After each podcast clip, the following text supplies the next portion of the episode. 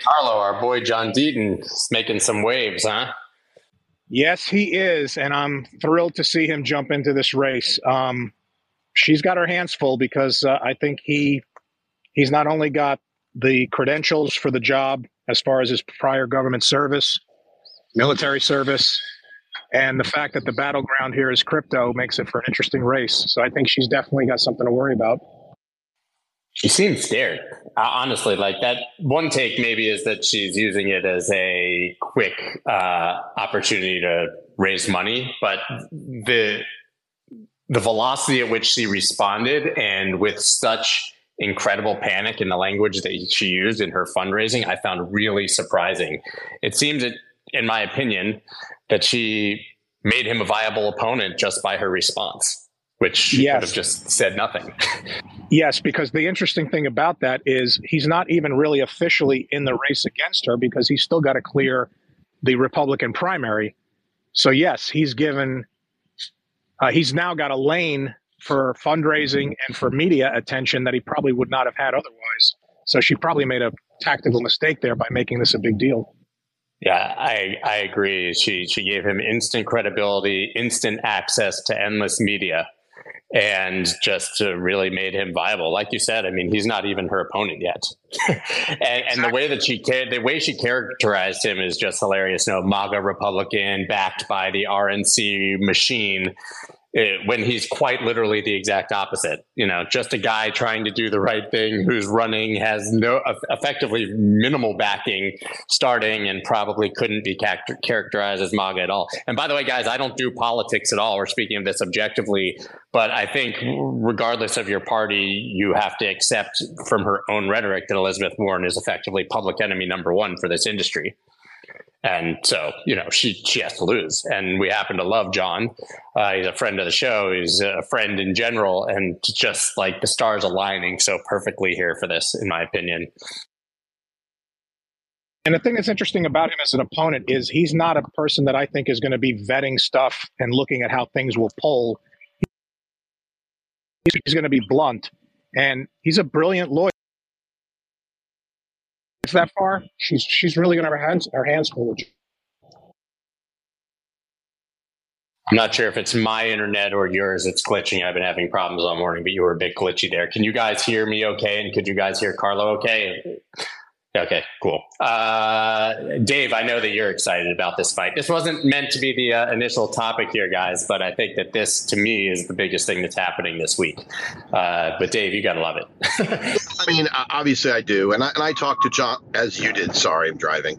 Uh, I, I talked to John as you did before he did this, and there are a bunch of things that matter. But but one thing I, I would say, and, and a lot of politicians have you know, understood this for years. It's kind of an old maxim. One does not gain popularity by being against something very often. And if you do, it has to be something that's universally despised. So the notion of an anti crypto army was always going to be problematic for her and effectively trying to blame a special interest on an industry that by every metric is more inclusive higher minority participation higher poorer people participation than the equity markets etc is is not going to be a winning strategy. In fact it only is a winning strategy if it can be hidden. But this is going to bring it out into the open. And that is incredibly important even if he can't win. And I've made the joke a few times that it'll also bring the eye of Sauron back to Massachusetts. Now, why does that matter? Well, I've heard from multiple people in D.C. that that Senator Warren is very important in terms of dispersing DNC funds, and so if she is threatened, that means that all the other vulnerable candidates who are also part of our anti-crypto coalition uh, may have problems. And so, in general, it's just it's very good news for the industry. Yeah, she's the tip of the spear. So to to attack her, obviously, anyone who doesn't understand how important she is, she's the most powerful senator in finance in the in the United States because she heads the committee. She's effectively the reason that we have Gary Gensler at the SEC, and she's the reason that we have a anti.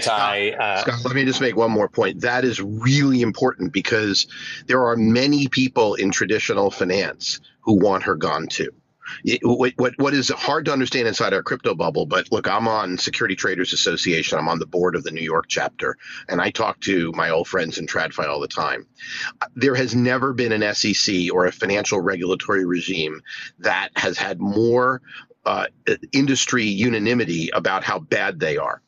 And this is an opportunity they all see this opportunity too. So don't be surprised if his appeal broadens beyond crypto yeah, I mean, again, look, right. Like I said, she's the reason Gary Gensler is at the SEC. And as much as we, to your point, think he's so unpopular in crypto, he's unpopular everywhere. Private equity hates him, hedge funds hate him, right? The transparency around short selling. Uh, there's a lot of things that people are very unhappy with him about on on Wall Street, and so you know she effectively her losing is the way to end all of this, all of this nonsense. So just uh, I think a, a, really interesting sort of uh, way to start the conversation, Carlo. There's actually a lot of since since we have you, there's a lot of sort of legal things happening this week. We have Kraken uh, and SEC both, uh, and, and, excuse me, Coinbase both pushing back against the SEC, trying to get cases dropped. We have a company in Texas that's, uh, I believe, suing the SEC. Um, basically, to get clarity once again on. Are we having connection issues today? I, I don't know. I think it's you. I'm not. I'm not quite sure. Because can you guys hear me? I don't know. Yeah, we yeah, can hear you. I, I, think everyone can hear me, Carlo, and you were breaking up a bit earlier. So Maybe if you sign off and sign back on, Carlo. I don't think you can hear me. Uh, well, well, we'll we'll figure that out. But yeah, quite, quite a quite a lot of pushback, eh, not just in obviously having Senator Warren have an opponent here, but uh, from people who no longer fear the SEC at all, which I think is interesting. And people are saying I'm echoing now. So, well, we can dive into the uh, other topics here then uh, and get straight into it. I'm not sure if people saw, I guess, while we're doing politics, but uh, it is in the topic here that Donald Trump had a comment on Bitcoin. I can tell you guys exactly what he said. He said that Bitcoin has taken on a life of its own.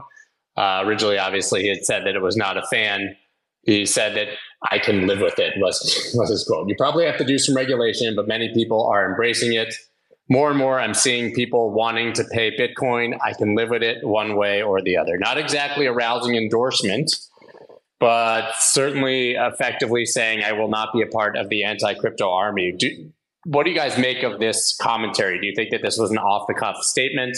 Uh, this was with Fox News during a town hall event with uh, or Ingraham, I think, uh, Ingram, and uh, do we think that this is a true position? A lot of people saying that this is the influence of Vivek Ramaswamy. A lot of people saying that he could just effectively say nothing, say he's not against it, and that's a winning tactic. What do you What do you guys think of uh, Donald Trump's uh, effectively at least softening his position? Matthew, I saw you giving sort of a thumbs up there. Go ahead. Yeah, in this world where we're seeing a lot of single issue voters, and especially in our not so much an echo chamber, but our ecosystem, our lovely Web three ecosystem. Uh, so uh, you know, in this in this world of single party candidates or single single voter issues, uh, I think being a, a, a, candidate that just takes a softer stance on this and says eh, we're not totally against it doesn't necessarily be a ringing endorsement for but for people who are super focused on the crypto and Web three space, I think that's enough for them to go. Uh, well, at least this is a, a drastically different mind mindset and and and paradigm shift from what we're currently seeing. So I don't think he has to fully endorse it for for people to get on board. And I think the Vivek um, uh, influence is certainly there. So it's just easy enough for him to take a softer stance, and I think that that's a W in his column. Yeah, and it's not harder hard to take a softer stance than what we're seeing from the current White House and administration. Tomer, I saw you giving the thumbs up there. I think you probably agree. Yeah, thanks for thanks for inviting me. Thanks Thanks for having me. I think this is all we really want. We don't, at the end of the day, we don't want Bitcoin to get all tangled up with government in the first place. We don't want it to be the, the official currency of, of, of one nation in particular or to become overly politicized. If we, we want government to let it be, we want the separation of, of state and money. And so uh, the, the best the best outcome is government leaving it alone, leaving it be, and and letting the free market innovate around what what we want to do with this thing and, and let the world figure out what to do with it rather than have legislators tell us what we're going to do with it. So that's just my added two cents there. Yeah, the, the, we've seen that Vivek is obviously one of his potential VP candidates. So I can't imagine that they haven't at least had a sort of superficial conversation about this. And also, we do know that Trump is pretty deep in NFTs. So, regardless of what he said about it in the past, uh, and honestly, a lot of people pointed to the fact that when he was dismissive of it in the past, they thought that those were sort of canned tweets or narratives coming from Mnuchin, who was, you know, uh, uh, in the uh, in the cabinet at the time. So maybe, like you said, the softening stance, or effectively just saying we will do nothing, is the best case scenario I actually am wondering do you guys think that Bitcoin will be a major issue in this in this election if the two candidates are Trump and Biden, or do you think that it'll be sort of dismissed and thrown by the wayside? In the, in the primaries, obviously, everybody had an opinion, right? All the younger candidates came out, but now that we're likely down to these two, do we think that Bitcoin takes the main stage in the coming election, or do we think that it just becomes sort of fallen by the wayside? Uh, Jordan, what do you think? Hi there. Um, yeah, well, you can tell by my accent, I'm not from the US, I'm from Scotland, but obviously the whole world is looking at the US. Um, so I, I think it won't be a big talking point through this. I think a lot of people will just say neutral on it. Um, like I wouldn't say that Trump was endorsing it last uh, last night when he was speaking. Uh, it's it's more just staying neutral. And if you look at the the Bitcoin and crypto space, they've sucked that up. And I kind of see that as the the plan is to get these these voters on side. Um, and that's kind of the way that I'm seeing it from over the pond anyway. I think that's rational, rational take. Anybody else have any thoughts on this, Paul? Yeah, so my take is based on the way Trump has acted with, with, respect to Bitcoin and crypto, is that in his heart, he doesn't seem like he's in it. It feels almost like he's got some young kid in his staff that's saying, hey, this is the cool thing. Let's go launch some NFTs. Let's say something about Bitcoin um, because it is a talking point. I do fundamentally think it will be a talking point within this election, um, especially because we have a third party candidate with RFK um, making very, very, very strong um, support, creating for strong support of Bitcoin. And barring insanely even more massive um, censorship from from media, he's got a pretty good chance of getting into the debates. And with the debates, someone's going to bring it up, whether he does or I feel like one of the other candidates who might be anti uh, crypto will bring it up. Because uh, I hate to say it, as much as we love crypto, there it's so easy to bring up kind of negative sentiment around it. It's easy to create a negative narrative around crypto. Um, so fundamentally, I think it is going to be a piece of the uh, of the uh, campaigns. Um, already has been, and we have a candidate that I think is the true pro Bitcoin. There was a tweet I think that Wendy O put out saying, "Hey, you know, Trump is pro Bitcoin. I'm pro Bitcoin. You know, I'm a single issue voter. I don't think he's the pro Bitcoin candidate. If that's you know what we're really looking RFK for. RFK is the pro Bitcoin candidate. no what, question what about it. Saying, which is very very clear. Yeah, it is clear. Being, say, saying I'm not going to kill you does not make you pro Bitcoin. And that's doesn't. effectively what Trump is saying here. But he's saying, dude, go. And I believe he used the term that we've seen before which is hilarious. I think it was Jamie Dimon that also said like people should have the freedom to do Bitcoin, or lots of people are doing Bitcoin, which you know shows that you completely have no idea what's going on, anyways. and also, uh, Trump in his statement, I, I don't have the exact quote in front of me, but he says he's seeing a lot of people like doing payments or interested in paying with Bitcoin, and clearly that's not what he's saying. yeah, we, we know that that's not happening. Clearly, doesn't have experience with it. It's something within his staff that's saying somebody within his staff that's saying, "Hey, this is this is a talking point. We need to say something about it, but he can't get it out of his soul that he's not truly a fan of this technology. And that's my take. Even even in the statement, he says, "I'm only a fan of one currency, and that's the dollar." Right? I mean, he says that every single time. So so that's pretty clear. Tomer, go ahead. Yeah, I think maybe one of the most interesting things that could happen this year that might make it more of an issue is is if one of the anti-Bitcoin, anti-crypto candidates makes a big issue out of it because the the army the real army is not the anti-crypto army. It's the it's the pro Bitcoin pro pro crypto army of people who are ready to community note and correct and rectify any miscommunications about this space very rapidly. Like we saw the ECB put something out yesterday, and within within hours, uh, there were tons of corrective statements, tons tons of lampooning, and so on. And so I, I think as this, um, and we've got the halving coming up. There's there's a lot happening this year aside from the presidential election that that puts Bitcoin and crypto in the spotlight.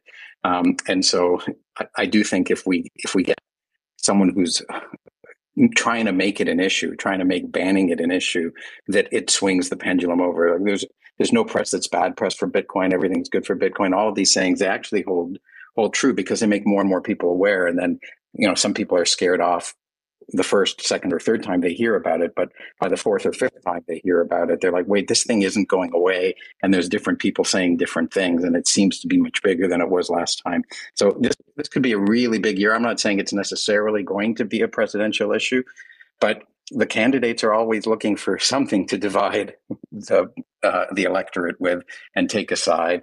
And I think it'll be a, a, a big miscalculation in hindsight, but a seemingly tempting calculation uh, ahead of things to differentiate oneself and and say, you know, I'm against Bitcoin because it's used by criminals and money laundering and all, all this kind of stuff that that keeps getting said, but it has less and less teeth with each passing month.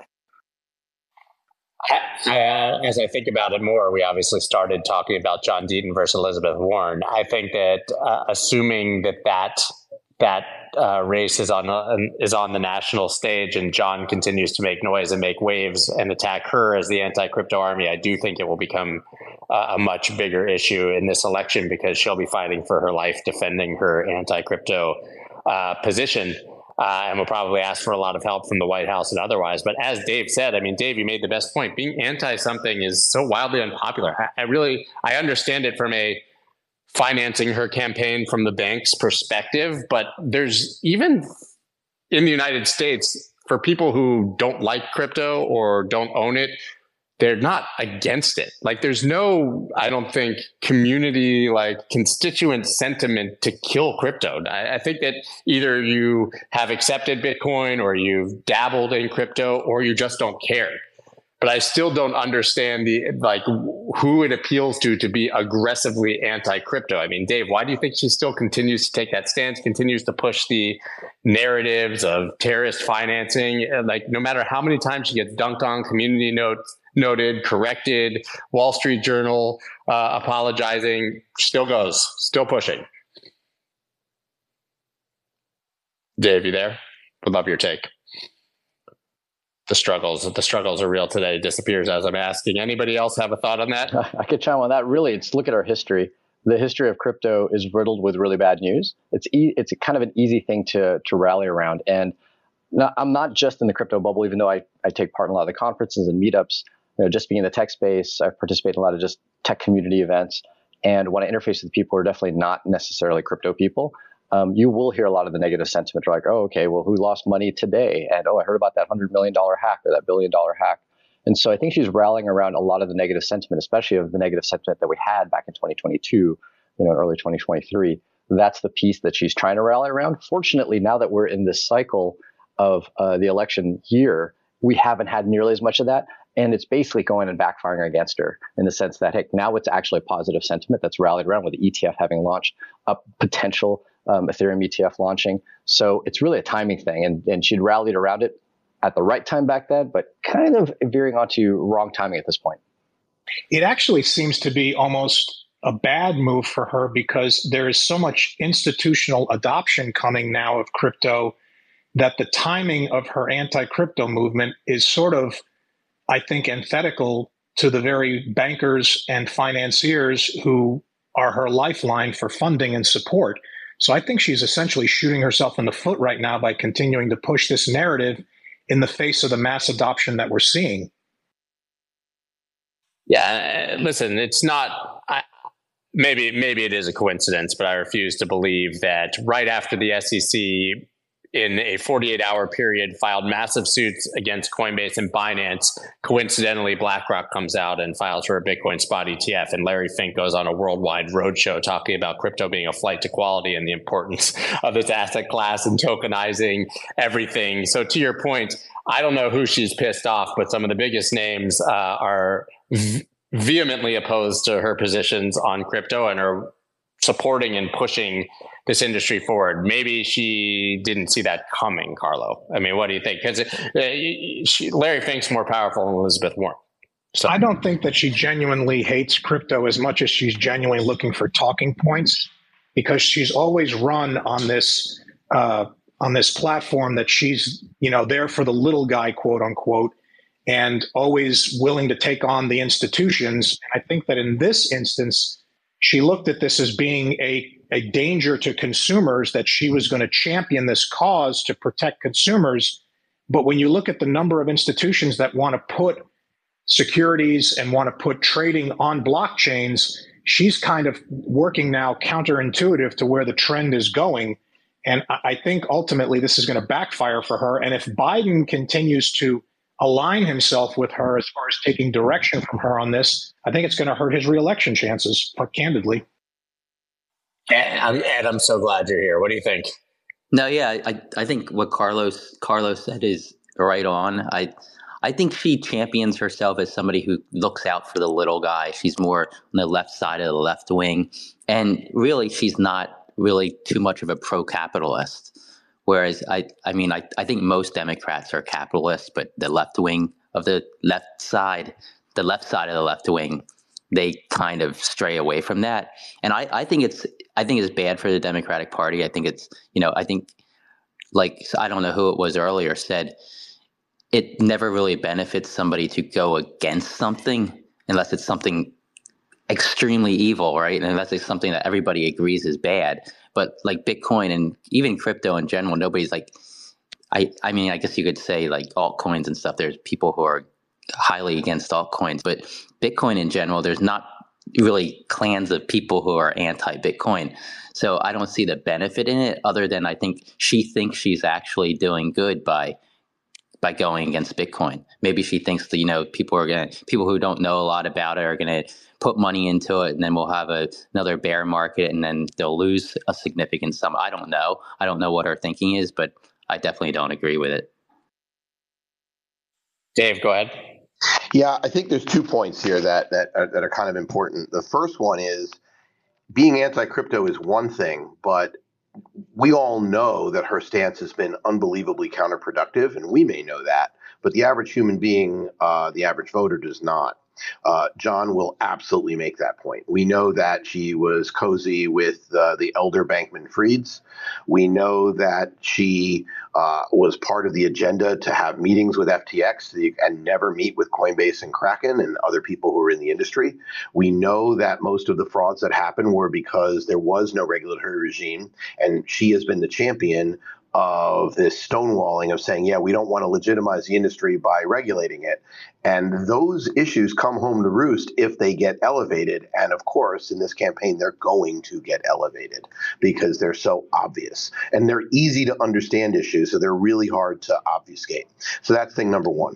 Thing number two, there was an article today in the journal by Alex Osipovich, which is also going to end up getting highlighted, which is, you know, the, the article is titled as Trading Frenzies Grip Penny Stocks Criticism of NASDAQ Grows. But it's going to shine a light on the fact that there's just as much nonsense, such as many G- degens in the stock market as there is in crypto. Only the difference is, at least in crypto, a lot of the opacity is gone. Now, ple- there are plenty of founders who do all sorts of things with tokenomics and crypto that that that isn't good. But the fact is, is in the equity market where there is no public ledger, it allows that to get highlighted. So the fact that there are narratives that are easy to understand if they get the light of day uh, that's something that people need to understand because it matters. These narratives, these stories matter, and and the public, while they're not incredibly you know sensitive, they're not going to understand the difference between DeFi and CeFi. They're going to understand. Oh, wait a minute. There's a public ledger that anybody can see, whereas in equities there isn't, and this is the thing you're saying you hate. Those sorts of stories are going to work. Yeah, and John's going to expose her, as you said, which is the best part. Sasha, I saw you had your hand up before. Yeah, I mean, fully agree. Some of what I was going to say is very similar to what Dave said. Um, but I, I, think there's also another step back we have to to make and get out of our crypto bubbles. And, and I think those politicians obviously are focused on the majority of people. And, and I think right now, off the back of what happened with FTX, um, they're clearly careful about the narratives about being too positive about crypto because it's a, slippery, it's a very slippery slope, and I, I think the, they're trying to figure out what the majority of people think about. And if you take your parents, your grandparents, um, this is something that might be scary to them because they don't understand it, they don't know how it works, and the media has been trying to associate the, the entire crypto space with scams, with fraud, with manipulation. And obviously, we know, and back to Dave's point about building the right narratives around it, I think is very important. Um, but but I think they're still afraid about that slippery slope of getting in the wrong direction and not addressing the majority of their voters. Yeah, I, I, agree. Again, I just uh, I don't think I, think there's plenty of people who are single issue voters on behalf of Bitcoin and crypto who literally will vote for any candidate that they think uh, supports the narrative. I can't imagine there's a single issue voter out there in the world who's voting because of a candidate being anti crypto or anti-Bitcoin. So it just makes no sense to me unless there are other incentives that uh, we don't know about. But we can conjecture about that. I think uh, so, so, somewhat endlessly. I think we should talk about the fact that uh, Reddit reported that they've been moving some of their treasury into Bitcoin and Ethereum. But it was kind of a underreported. I don't think they were making a big deal out of it, and it kind of got caught up by the media. But it's been sort of a long time since we've seen a notable company or platform take up the Saylor narrative of putting Bitcoin on your balance sheet uh, to hedge against inflation and such. So, what do you guys make of Reddit uh, making this move at this time? Anybody have some thoughts on that? Feel free to jump in. I think that the, the, the specific company is less important than understanding the backdrop, which is effective January or effective this fiscal year, companies for the first time can own Bitcoin on their balance sheet and get positive and negative exposure. Previously, it was only negative. And so, yeah, you know, maybe, you know, Reddit was doing this as a stunt, but I wouldn't be ridiculously surprised if there are dozens of companies that attended Michael Saylor's institute or however whatever he called it his conference uh, that have tabled the idea until this year, and now you're going to start hearing about them. Uh, I think it's it's just yet another asset pool that is opened up to it, and Reddit just happens to be one that okay, they were one of the the, the more likely to do it, and I, I don't think it's anything beyond that. I think, uh, yeah, I'm going to chip in. I think a lot of it will stem back to the co-founder Alexis, because if you look back to 2012, he seeded Coinbase, and he is also a large investor in the Bitcoin space. Um, so it, it makes sense for these companies to, if they've got excess cash, to be um, moving some of it into Bitcoin and taking the Michael Saylor playbook uh, because otherwise it is just a melting ice cube. So I think we we're going to see this a lot more, and it's going to become a lot more common uh, in the future. And I like that it's Reddit because it is uh, it's a well known brand, and people can relate to it, and that's all what my company is all about is simplifying Bitcoin and making it relatable. So it's nice to see uh, one of the well-known brands adopting it. Paul. So Reddit, perfect brand to start incorporating crypto. People might have not might have forgotten, but back in 2011, 2012, uh, Reddit actually hired Ryan X. Charles, at the time a very well-known Bitcoin developer, to incorporate crypto into their platform and potentially even launch a token specifically tied to Reddit.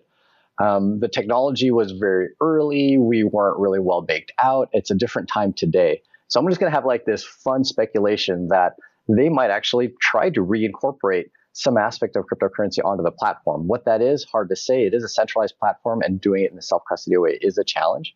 Um, but they, for a very long time, they were one of the first well known brands to have a core interest in not just acquiring crypto, but actually putting it into the platform so that people can use. So I think it's a long shot, but it is a speculation that I think could be a fun one and obviously would bring Reddit some some very interesting uh, rewards if they're able to pump the price from an actual piece of adoption of crypto baked right into the platform with millions of users.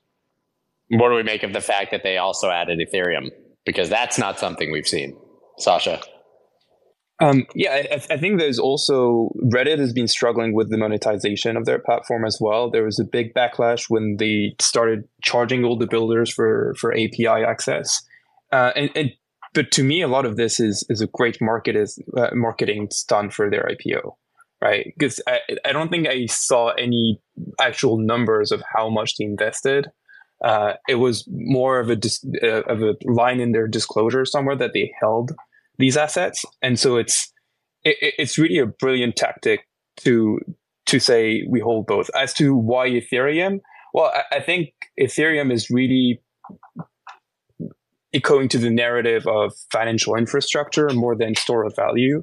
Um, and and I think that's that's what they're also looking after, right? Is building platforms, building infrastructure, and and it's also a way to have the two communities, which are sometimes pretty at odds, uh, rally in in the name of Reddit.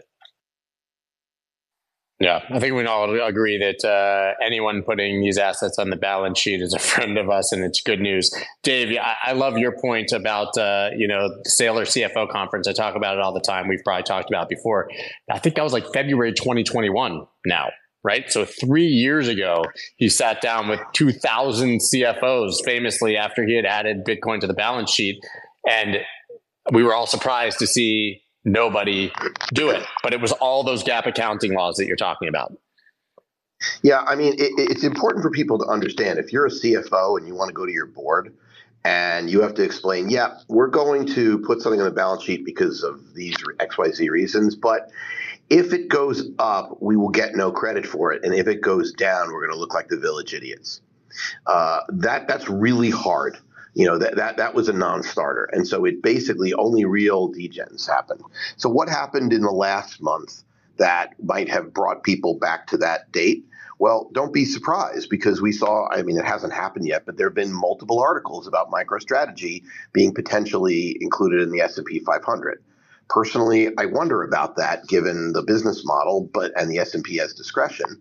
But the absolute truth is that that article made the rounds. And if you're you attended that conference and you read that and you saw what happened and you're like, well, wait a minute, I want to get me some of that. I mean, we there's all there's an old old joke about football that you know it's a copycat league. There's an old joke about finance that everyone wants to copy the most recent, most successful. Everyone's chasing what what worked over the past year. So it, it's not crazy to think that a lot of the people who attended that conference and talked about it, seeing that news, would say mm, maybe we should reevaluate it as well. And it doesn't hurt with Larry Fink proselytizing and Fidelity doing the same. So, you know, it, it's just part of the same thing. You know, uh, uh, my friend Ben Hunt, who does Epsilon Theory, he talks about narrative shifts. Those things take time, but this is all part of a narrative shift. I agree, Carlo. Before, when we were having some tech issues, I, I think you're uh, you're working now. I just wanted to circle back to the SEC what's happening with Kraken and Coinbase, and they're getting sued now uh, by a company in Texas uh, for more clarity on what is or is not a security. It seems like there's zero fear of the SEC. In my mind, 18 months ago, I would have been shocked to see anybody sue the SEC. They had this 99% famous win rate. They never lost. They just literally never win against the crypto industry. I feel like nobody fears them anymore. But what's happening with those cases? I uh, first off love to see the pushback. Um, Kraken, I don't know if anyone's seen it, but Kraken's official website posted an announcement on the motion to dismiss that they filed yesterday. And it kind of mirrors the arguments that have been raised in the uh, recent hearing on the Coinbase matter as far as they're making up the definition of an investment contract and they're sort of trying to redefine uh, this notion of a digital asset investment contract. They're trying to sort of carve out an exception because they're failing to make a successful argument that there is a contractual relationship when it comes to token offerings and Kraken offering the tokens. And I think this is a problem for the SEC. And I love seeing uh, Kraken push back in this way. And I, I have to agree with you, Scott. I think they're they're on the ropes right now. And this lawsuit in Texas, albeit it's kind of a vague assault on the SEC and, and digital assets because it's it's more tied to uh, requirements for for listing securities, which I think they're arguing is a hindrance to business. But I think it gets the job done because it's now putting it front and center in the Fifth Circuit Court of Appeals for some clarity on exactly what the limits are and what the SEC can do under their current mandate. I don't remember the name. It's like legit.finance or something. It's literally the most laughable exchange that they're trying to launch. I get the feeling that somebody created basically a shell company so that they could go after the SEC and get clarity because it's alongside a lobbying organization as well, the Texas case, right? I mean, is that your your take here? Because nobody's ever heard of these people before, and that's not an uncommon thing to do, right? If you want to force the hand of the regulator, you create an entity, you create a lawsuit, and it's kind of like the anti Prometheum here. Well, also remember, I think multiple states have jumped into this. Uh, I think there are multiple states that have signed off on this on this uh, that this request for clarity that was filed the other day in Texas. Matt, go ahead. Yeah, just one thing on the uh, Reddit and uh, the crypto thing. I think the the, the big thing that I, I think is going to attract a lot more folks is the uh, change in the FASB rules. We saw this happen at the end of December, and does that not allow more um, companies, et cetera, to add this as a treasury asset to the balance sheet, the uh, FASB rule? Thank you. Yeah, that that was the point that Dave was that, that we were discussing. Oh, Dave I'm sorry. I, I, came in late, yeah. so I'm sorry I missed that. Thank no, you. no, yeah, no, no problem. Yeah, I'm just reiterating it's a it's, it's a good point because now it, it can be done, and uh, and we're going to see it, even if it just slow, slowly trickles with Reddit starting. Uh, it can be done. Dan, I, I, brought you up. I saw you in the audience. I'm glad you're here. Uh, anytime I hear you know, we I talk politics or regulation, I scan for the audience and hope you'll show up. oh yeah, no, thanks for having me. Yeah, well, it's been a busy night. I mean, just last 24 hours, obviously, we saw what Leeds in Texas filed that uh, um, statement against the e- that against the EIA um, regarding Bitcoin miners in Texas. And then, of course, the Kraken news. Uh, Ripley came up pretty strong last night. Completely agree with what he's doing. What he's doing, standing up to the SEC. It, it almost assuredly was retaliatory. And then last night too, uh, with President Trump coming out, you know, fairly, I, I don't want to say like 100% favorable on Bitcoin, but boy, what a change of pace since Mnuchin was his Treasury Secretary who, of course, it was him that basically wrote that tweet a few years ago against Bitcoin. So I think that's just a great sign. Um, there's a lot going on. Do you, do you, I, we've talked about it endlessly here, but I haven't gotten to ask you about Deaton running against Elizabeth Warren. So, what are your thoughts there? I think it's great. I mean, listen, uh, he's got an uphill battle, but I mean, listen, anybody who's any opponent to Warren, obviously, I think our industry needs to get behind, and and he's credible. I mean, he's got an incredible background. He's been very supportive of our industry, as as we all know, over the last few years, longer than that even, and he's tough. And I think he's going to take her to task. Of course, he's blaming everybody um, in Make America Great Again crowd, um, you know, for recruiting him, which he disputes. I mean, it doesn't matter to me. I mean, I think that you know, I think he's going to be a good candidate. We'll see if she ever debates him. I doubt she will, um, but he'll get a quite a bit of influx of campaign contributions from our industry. And um, you know, I know the only other candidate that was polling well against her was um, Charlie Baker, the governor, former governor up there, who took on the um, was the NCAA presidency. So that's a tough job to give up. So I, I don't blame him for not running. But you know, somebody like him, if he can endorse Deaton, if we can get some support from the state of Massachusetts, some elected officials up there, um, you know, it can only help. Um, but he's going to need to spend a lot of time in Massachusetts now. So the only downside is I'm not sure if he'll be out on the um, conference circuit this year. He's probably going to be focused hard on um, on Massachusetts. We can we can we can sacrifice his presence in our conferences to uh, to get him out on the campaign trail. I think you made a good point though, Charlie Baker.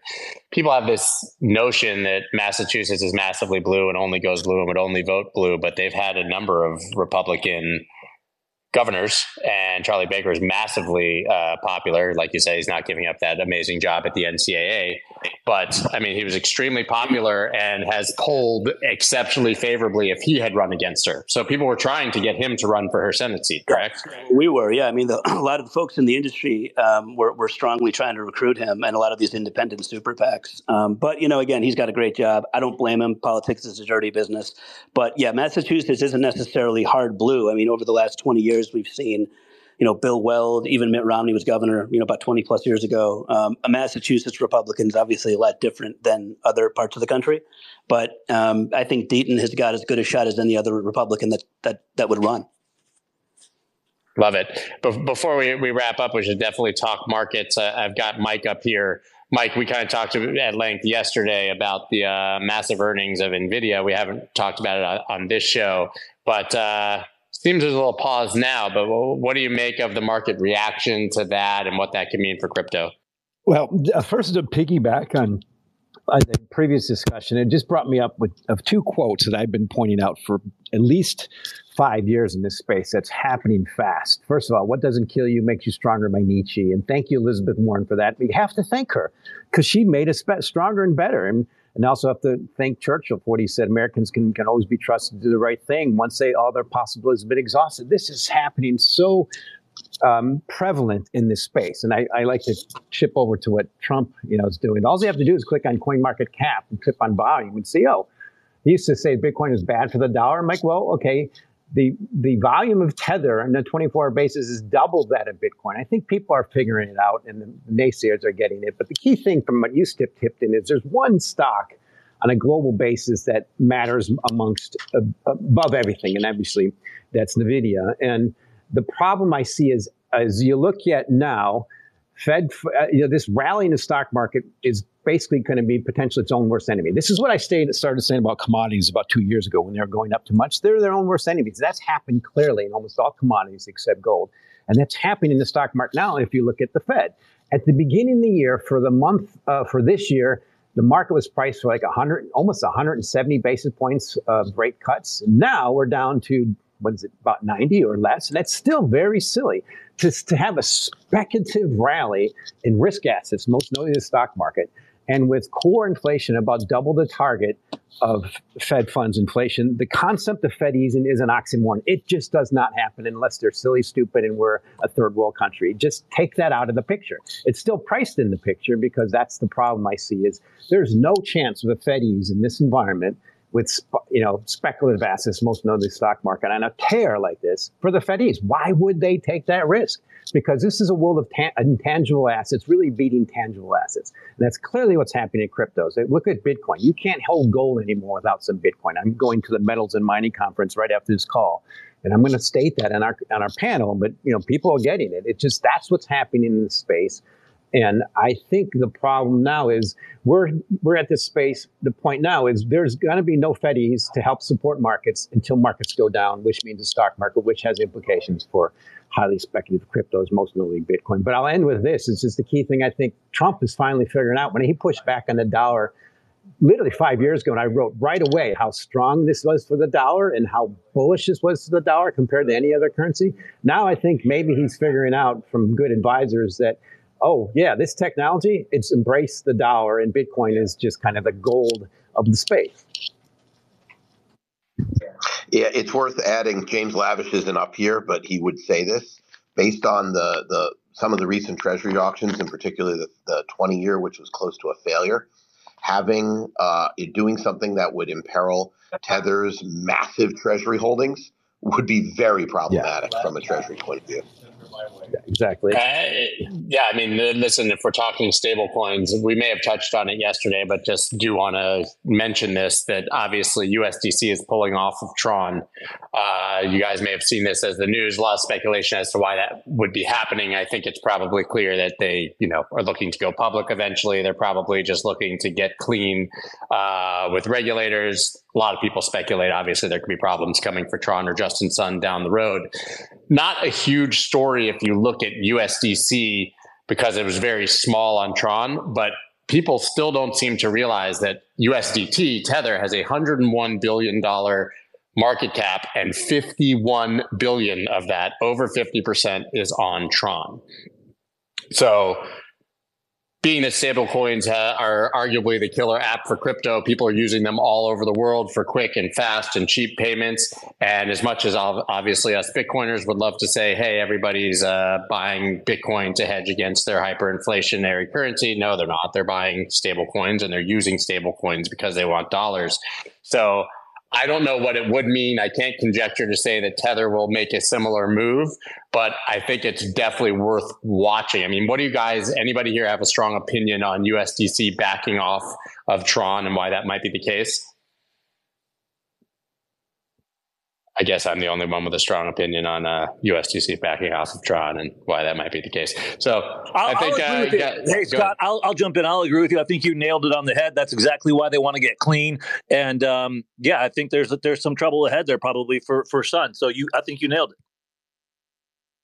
But I just say, you know, because Dave, you made the point obviously that um, you know, USDT effectively now, it's almost too big to fail for the United States government and the Treasury with uh, the, the size and the amount of treasuries that they own. But that could be a pretty big, uh, pretty big problem if for some reason they have to back off Tron, and that's where half their market cap is, right? So uh, I think it's just uh, something worth watching, guys. I think we've pretty much covered it all today. Uh, and we'll be back, obviously, on Monday. Thank you to all our guests for joining. You guys, by the way, should be following all of our guests if you're out there follow our guests. Uh, and otherwise, I hope everybody has a great weekend. It will be interesting to see what the market does uh, over the weekend once uh, we're not aggressively tracking ETF inflows and outflows as has become the case all week. So uh, we should have a lot to talk about on Monday. Thanks, everybody. Have a great day.